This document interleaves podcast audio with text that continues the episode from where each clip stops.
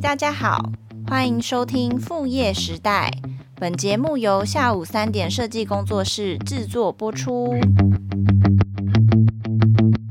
为公司做牛做马，就是很多上班族的心声啊。但你觉得钱足够多就可以留住你吗？坦白讲，嗯，不，真的没有那么容易。只有你才能决定你的价值。价值，嗯。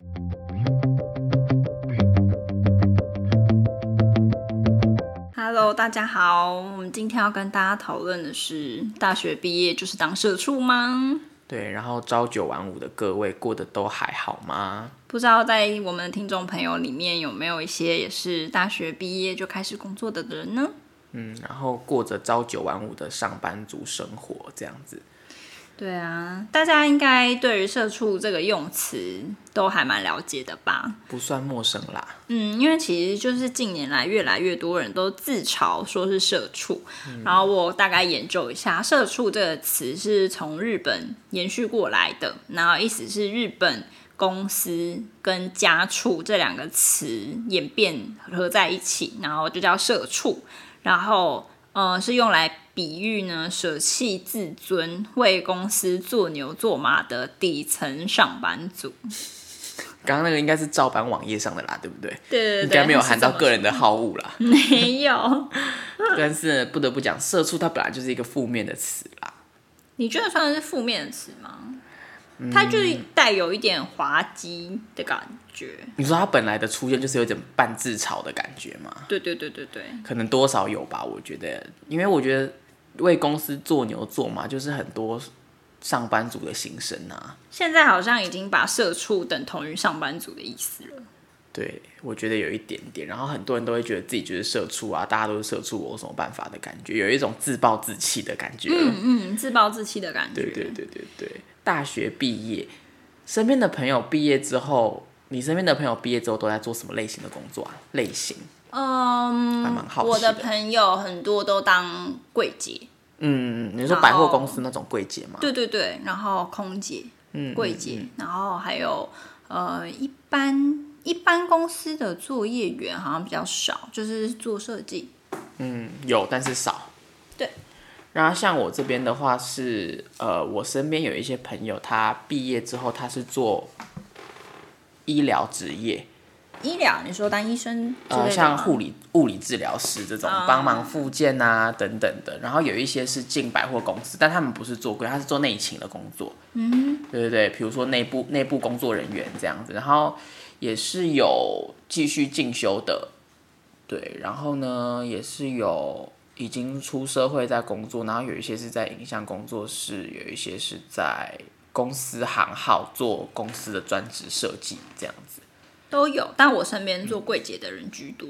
嗯，女生嘛，我觉得感觉做公司的专职设计，好像蛮像社畜的哈。嗯，我觉得要有就是 畜生的含义在里面的话，做牛做马，要做牛做马的意思才算。可是其实我觉得在公司上当上班族。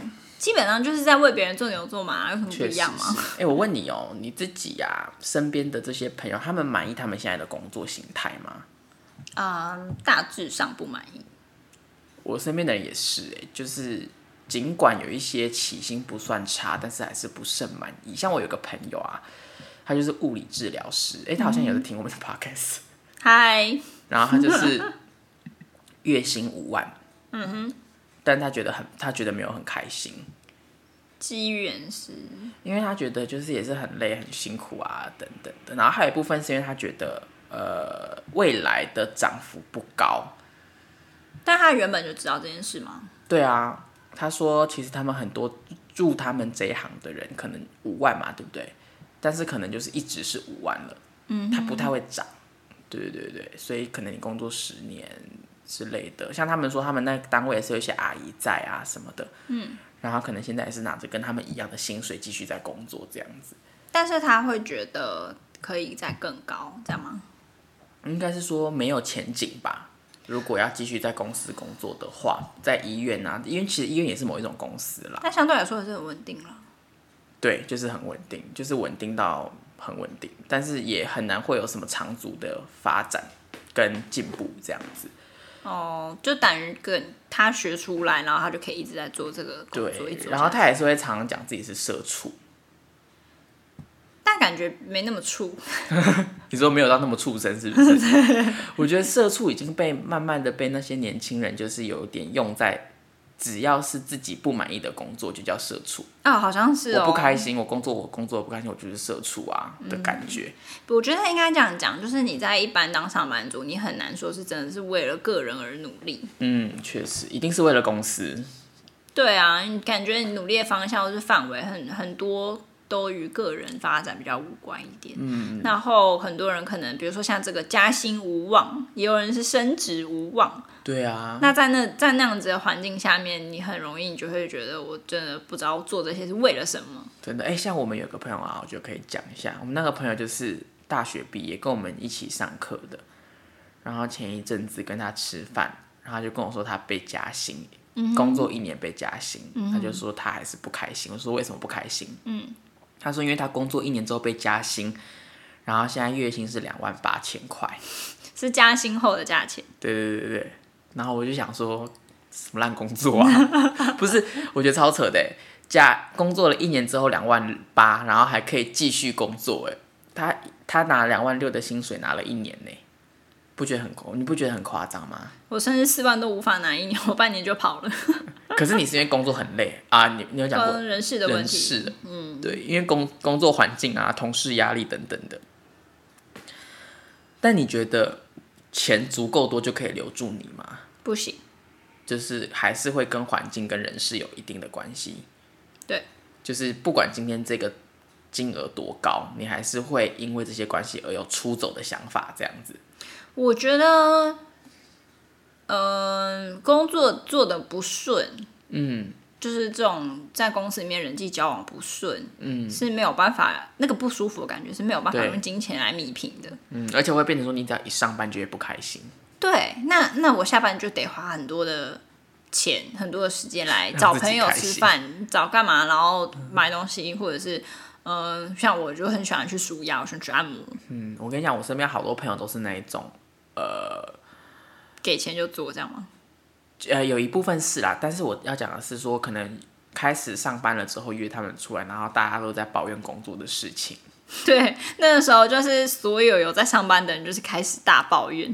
对，然后我们就会觉得，其实他们也是也也也是以社社畜自称啦，这样子。嗯。对，只是说目前好像社畜这个。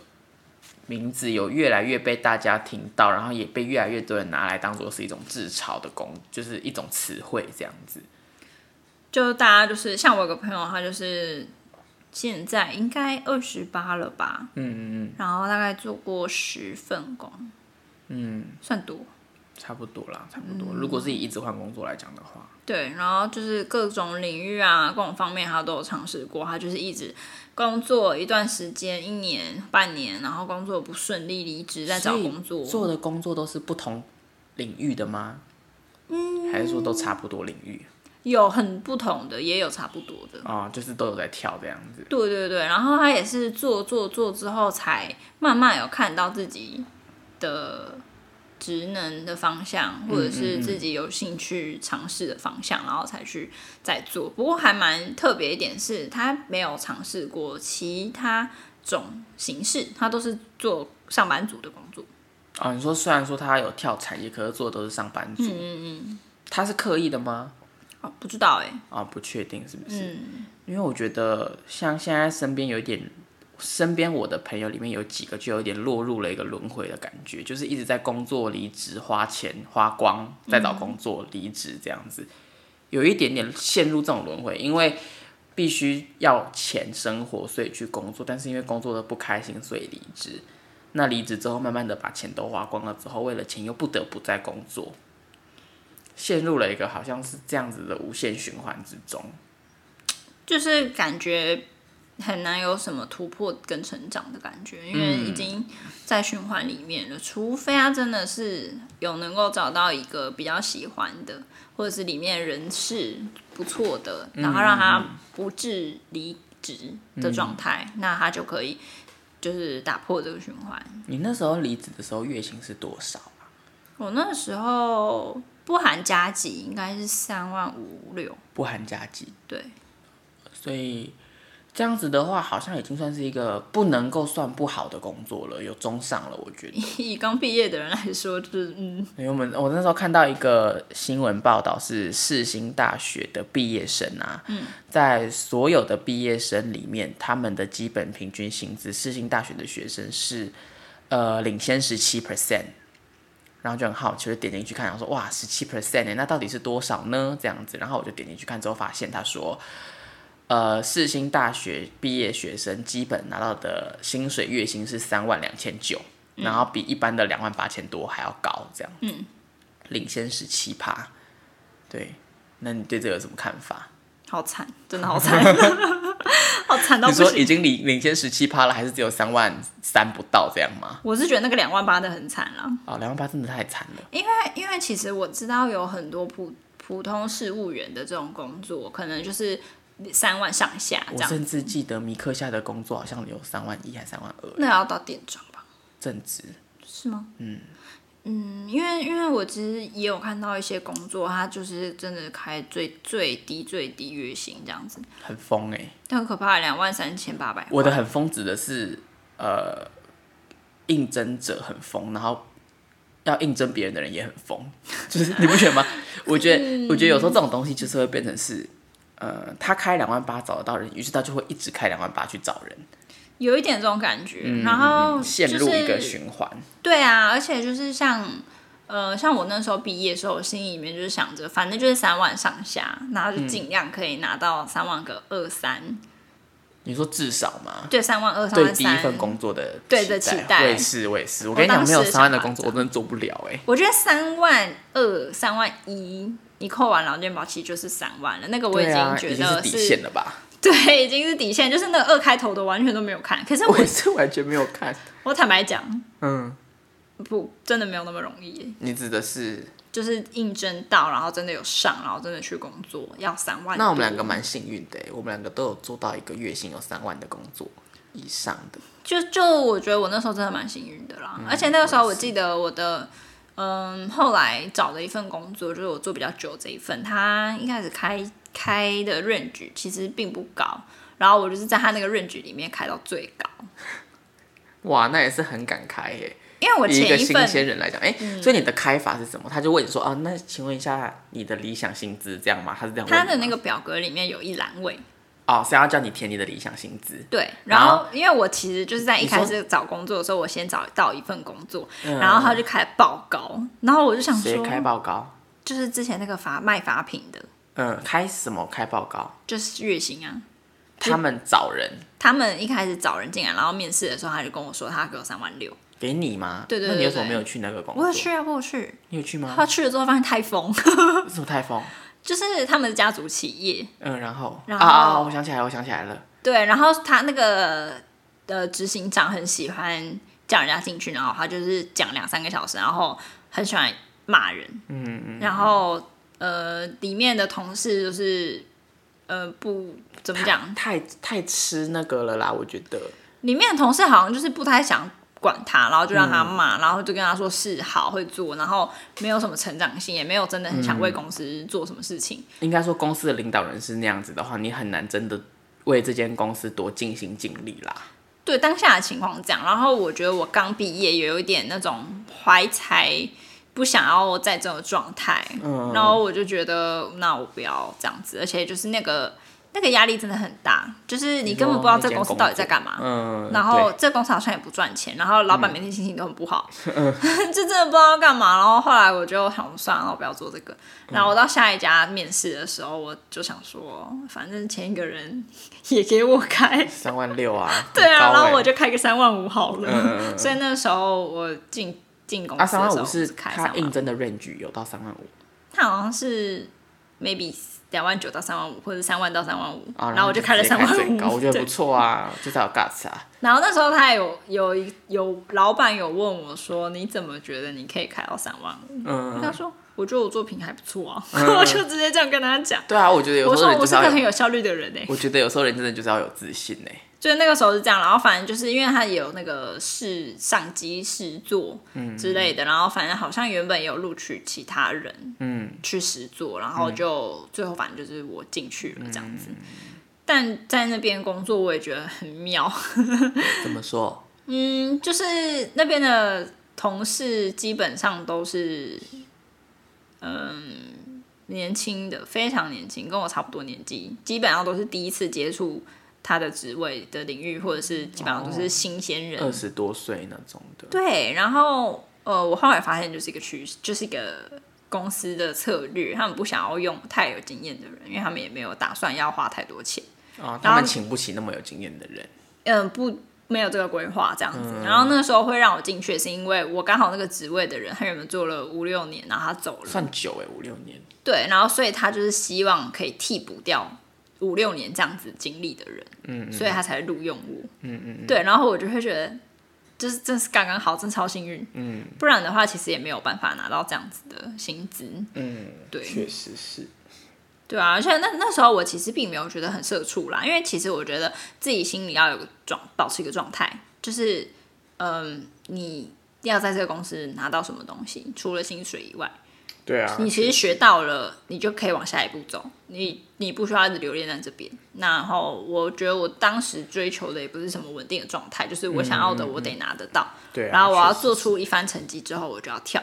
我当时的想法就是这样子。它只是一个中转站的感觉。所以我当时并没有觉得我是社畜诶，就是虽然就是大学毕业然后就工作就当上班族，嗯、但并没有觉得很社畜感。嗯，社畜感应该就是有有一种被当成畜生的感觉，算是社畜吧。嗯，有一些同事就是有社畜感，然后做牛做马到不行的那一种。对，然后不知道自己可以从中获得什么。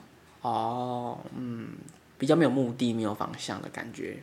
对，我觉得然后就是完完全全变成公司的一颗螺丝的感觉。然后就是公司赞美你，你就好；公司说你不好，就是说你很糟，考考绩不好，然后你就好像哦，就是一文不值这样子。嗯嗯嗯。就我觉得没有哎、欸，我我之前有听过一个说法，就是只有你才能决定你的价值。价值嗯，真的，真的因为嗯，每个人都会有这样有不同的观点，看过不同的事物。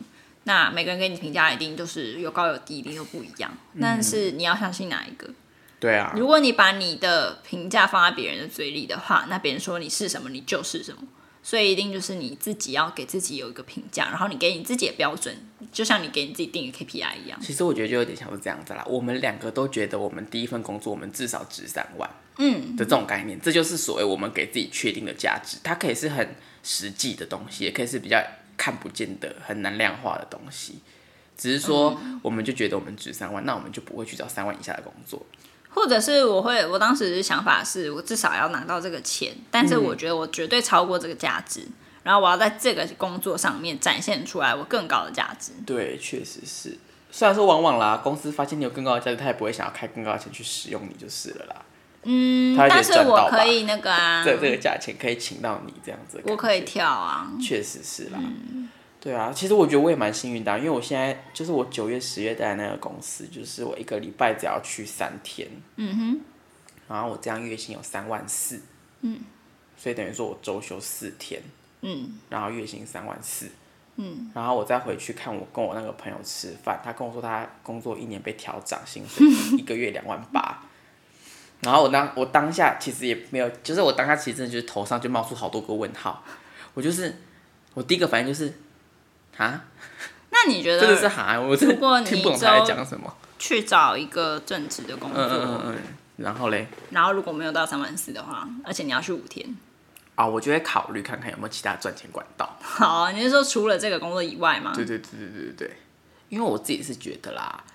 呃，我没有那么强烈的要求，我一定要多少钱以下以上。嗯哼，但是两万八真的太扯了，两万八是在侮辱人吧？没有，可是我跟你讲，现在真的硬是打开很多就是两万七八。对啊，对啊，但我的意思是说，你不觉得就是这个就有点跟大环境有关的啦，因为低薪也是已经低很久了。对啊，对啊，台湾低薪也是低很久了，但是问题就是在于，这就你知道吗？其实我有时候看到这种，我觉得在想说，我到底要不要留在台湾工作？那你有选择权呢？很多人没有啊，不一定啦。我觉得想要到国外工作这件事情，其实没有到那么难。不是啦，就是有人有家庭，哎哎、欸欸，我有家人哦，我爸妈还没死。不是，我说有人有家庭顾虑。家庭顾虑是指，比如说老长辈啊还在啊，或者怎么样的，然后他们没有办法就是舍弃掉，你可能年事已高之类的，哦、男女朋友，巴拉巴拉巴拉。哦，这种就是自己要自己去衡量的点啦。其实，因为我们没办法改变环境，我们只能改变自己啊。对啊，其实我有时候想过，就是好，就是嗯，好，假设真的国外有个很好的机会，可是你就得舍弃这一切，到底值不值得？嗯嗯嗯。对啊，但是有些东西是你没办法在你选择之前就先预知到的。嗯，你选择之前你可能会觉得很不值得，可是其实你选择之后会觉得还好自己有选，也说不定，很难讲啦。排供啦，排供。对啊，这些东西你没办法去给他一个量化，说你在国外不会过遇到更好的人，过到更好的生活等等的都有可能，或者是你在国外变得更惨，超惨的，比在国内还惨，这都有可能啊。我觉得很难讲，只是说。我们都没有办法去，这又像我前几天看的一本书啊。我那时候看那本书是因为我真的有点太闲了，嗯、然后就去看了一本书。但那是那个在讲那个 Tim Cook，你知道他是谁吗？Tim Cook 是那个苹果的现在的 CEO。他的名字？对，就是 Steve Jobs 的下一个。库克，我知道对对对，但我不知道他全名。然后我那时候就是看到网络上有人蛮推荐一本 Tim Cook 的书的，我本来是要找他的自传，结果我。在图书馆没有找到他的自传，我就找到了一本，就是呃一个人去介绍 Tim Cook 的书，嗯、对对对，就是从旁人的角度去看的。然后后来我看那本书，我就有蛮大的感想，就是我那时候才知道，其实 Tim Cook 很早就到苹果工作，嗯、然后你知道他在苹果的上一份工作是在电脑工作，我有点忘记是哪一个电脑品牌了啦，只是说那时候的他跳到。Apple 工作就有点接近，像是他现在要放弃一个很高的 pay，然后到一个感觉已经快要倒闭的公司上班的概念。嗯，对对对，就是一个大好前途的人，而且他的所有的上司跟亲朋好友都叫他不要到苹果去上班。嗯，的情况之下，然后他去了苹果上班。嗯，对，然后他也是说他自己其实当下从来都没有想过他真的会去苹果上班，因为他有一点点算是不理性的情况之下决定的。他其实不是经过了多少的深思熟虑之后决定去苹果上班，他是因为跟 Steve Jobs 讲过了话之后，他觉得他有一些东西是被理解的，嗯，他觉得他好像可以真的相信 Steve Jobs 到 Apple 这间公司去试试看，嗯，对，只是说当下每个人看他都觉得他毁了啦，真的是觉得他毁了。结果他进苹果公司之后的两年，他本来在的电脑公司就被并购了，嗯，对，然后当然嘛，后后面的故事大家就知道啦。他后来到他的母校去演讲，他就说他觉得他到 Apple 工作是他自己这一生当初从来没有想过的决定。嗯，但是他也是因为当下这个不理性的决定，所以得到了现在这些东西。嗯，对，所以我觉得很难去讲一个决定它有绝对的好与坏，因为我们都没有办法预知未来，只是说我们只能够听从自己内心的声音去做事情，然后在。我们能努力的地方做到最好。对，对啊，所以我觉得工作的部分真的就是，嗯，要不要当社畜，其实就是在一念之间。就像你刚刚讲的，可能你的工作别人来做，人家也会觉得他是社畜。但为什么你觉得你不是社畜？因为你可能有学到一些不同的东西。我觉得这是心里面的态度，你不要觉得说你这个东西完全就是为了公司，你要找到其中对于你自身有帮助的东西。这样子，你只要心态做对了。嗯你就不会是一个社畜的状态，就有点像我们之前讲的斜杠的部分，他发现价值，嗯、但他可以从工作上发现其他的价值。对，而且这种就是在我觉得，嗯，除了工作基本上面的简单的，你当然还是可以抱怨之外呢，嗯、如果你真的觉得这个工作意对你来说完全没有意义，完全除了每个月给你固定的收入之外，完全没有任何好处。然后这个收入可能也不是很不尽如人意，嗯，就大方的离职啊。对，我觉得现在的人就会羞于离职。我们身边有这种朋友啊，嗯，我们身边有这种朋友啊，就是羞于离职的朋友，也是，嗯，一直在抱怨自己的工作，可是其实都没有离职，这样子，后面也是好不容易才离职。但我觉得，就是你不可能真的在一个工作，然后做好久好久，尤其是现在这个生态。而且我觉得很重要一点就是，当你在抱怨这个工作的时候，如果你可以充分的去理解这个工作真的很难再带给你什么其他的东西，除了身心灵上的劳累的话，那真的就要离开它了。对，我那时候其实有考量过，我那时候觉得我再待一个月，嗯，我都觉得不舒服，就是在赚一个月的钱，我都觉得不舒服。你觉得你是怎样？你那时候的感想，就是你当下会放弃那个三万五的薪水？嗯，我当时觉得是说我的工作内容已经慢慢的有所转变，嗯、然后跟原本我进去的不太一样。嗯嗯嗯。然后我真正想做的东西也没有办法全心全意的去做。发挥不了，哎、欸，不是发挥，就是我没有办法全职的转过去变成新的内容这样子。嗯嗯嗯。然后合作的伙伴呢，就是也有背后捅刀的啦，然后也有就是合作不愉快的。嗯。然后有一些问题是已经反映过了，但是无法改变。那那个状态，我就发现啊，就是一个困境。这间公司有这样的问题存在，然后也改变不了。就是对，也许换一个人没有这个困境，但我当时就是在一个困境里面，然后我我觉得我不我不能接受，然后嗯，不能接受的意思是什么？就这困境我改变不了，然后我也没办法就是接受这个困境就存在，啊、你没办法就是眼睁睁的看着他就这样子在。对对对，然后我当时的想法就是那。我就再去尝试看看，然后我在这边该做的、能做的，我也都有有所学习。嗯，嗯，我觉得有点 OK 收工这样子的感觉。就变成说，今天有一个困境在啦，你也解决不了。嗯、好，要么就是困境被解决，要么就是我被解决，这样子，我就打包走人。对对对对对。因为当时就是有很多东西，然后我觉得我那个时候有一点点太完美主义。嗯，然后所以导致说。呃，其实很多案子你赶不出来，就是赶不出来，大家就是会，啊、那就没办法。可是我就是会觉得不行，那就是我的任务，我不能有说我做不来。我觉得。对，那对对对。然后，呃，当时我的唯一伙伴，嗯，他也要离职了，而且他比我先提。嗯、哇！然后我就很害怕，我就想说：天哪，那剩下的事情就重担都落在你身上。对对对。然后那时候我主管就是也是跟我聊过之后，他有讲过一句话，就说。公司不会因为一个人走就做不下去。哎、欸，可是你主管不是蛮急败的吗？哎、欸，不是我的主管，是另外一个合作的。哦、所以你的主管是正常人这样。对对对。然后我主管就跟我说，不会因为任何一个人走就怎么样，所以你也不需要给自己太大压力。如果你想走，那你就走，嗯，就没有关系，不用觉得说公司就会营运不善或者什么的。我真的觉得是这样子没有错，因为我那时候也是这样跟我朋友讲。但是剩下来的人真的很痛苦哎。我那时候。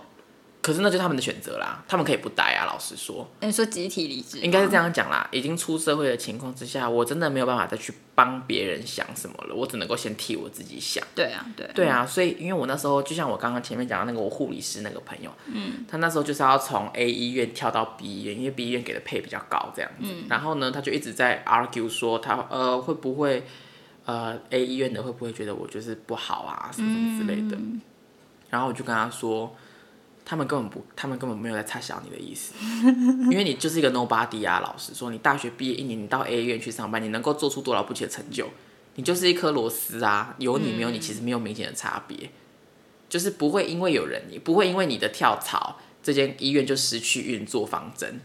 但我有的时候会觉得很烦心，是好，今天换了另外一个人做不来那么多事，嗯、或者是做不来什么东西，他们就可以放弃这个专案。可是当你还在的时候，嗯、这个专案的状态就不会被改变，你就得必须把它做完。嗯、所以我觉得称之为那是一个我的困境，啊、但是其他新来的人可能不会遇到，会不会面临到？嗯嗯，那比如说在我还在的时候，这个专案也可以就取消，嗯、但是当时就是没有。对，对，所以我觉得，我觉得其实有很多时候就是这样，就是山不转路转，路不转人转嘛，就是这样。对啊，而且所谓烂摊子就是后面的人要收下来的东西。就后来你知道后面的人没有收哎，就这这个案子就是直接 disappear。因为我觉得很重要一点就是，我们都应该要先为自己想。嗯。因为你要为公司想，你要先想公司怎么为你想。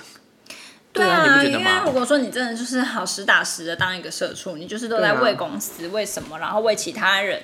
我觉得，当别人对你没有同理心的时候，对对对，你又能怎么做呢？对，其实我觉得这也跟冷血无关，就是你当然是先顾好自己再说。因为，对啊，我们两个人本来就是一个呃不会不敢离职的人，嗯，对。可是其实很多人是不敢离职的人，或者是他会觉得离职了会就是因为他会对我怎么想啊？等等的，对他会有很多的顾虑，有很多那个很担心别人怎么看看他。对，可是因为我们两个就是 no 差小别人，就是我们就是我们，我再也跟这个人无关了，他怎么看我没有关系。而且我真的受不了这份工作了，我真的待不下去。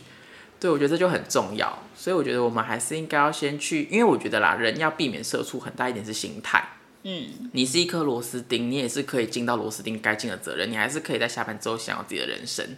对，我觉得所谓大学毕业就是社畜，其实有一部分应该是因为新鲜人初入职场的不适应。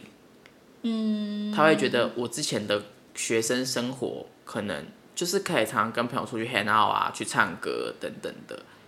自己自由的，可是我觉得那个是一念之间呢。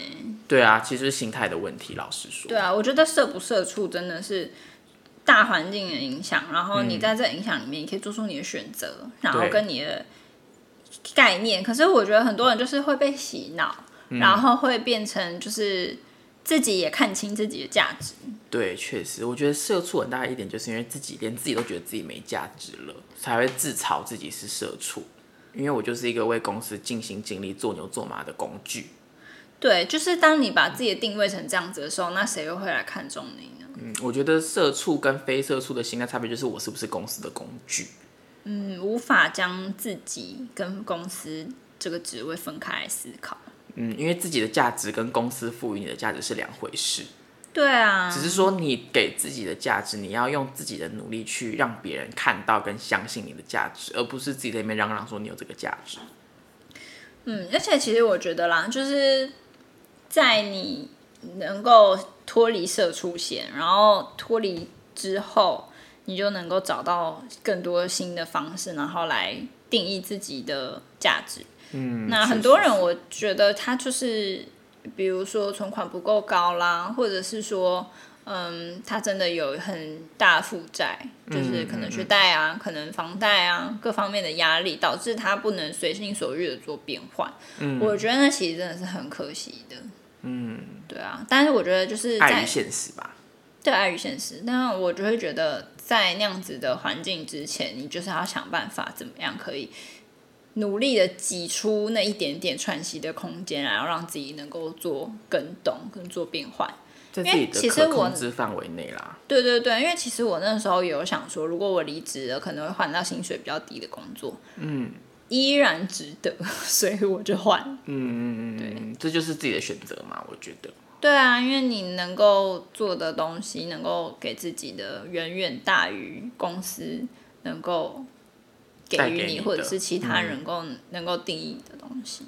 对啊，自己的价值还是由自己来定义啦。只是说定义了之后，我们还是要为了自己的价值去付出努力。对啊，所以就是不是每个人都是社畜，我觉得社畜也不等于上班族，只是你要怎么看待你自己而已。对，朝九晚五也可以不当社畜。对啊，这蛮重要的。好啊，希望今天的节目对你们都有帮助哦。嗯，希望大家都可以。不要再当社畜，寻找自己的价值。那我们下次见，拜拜，拜拜。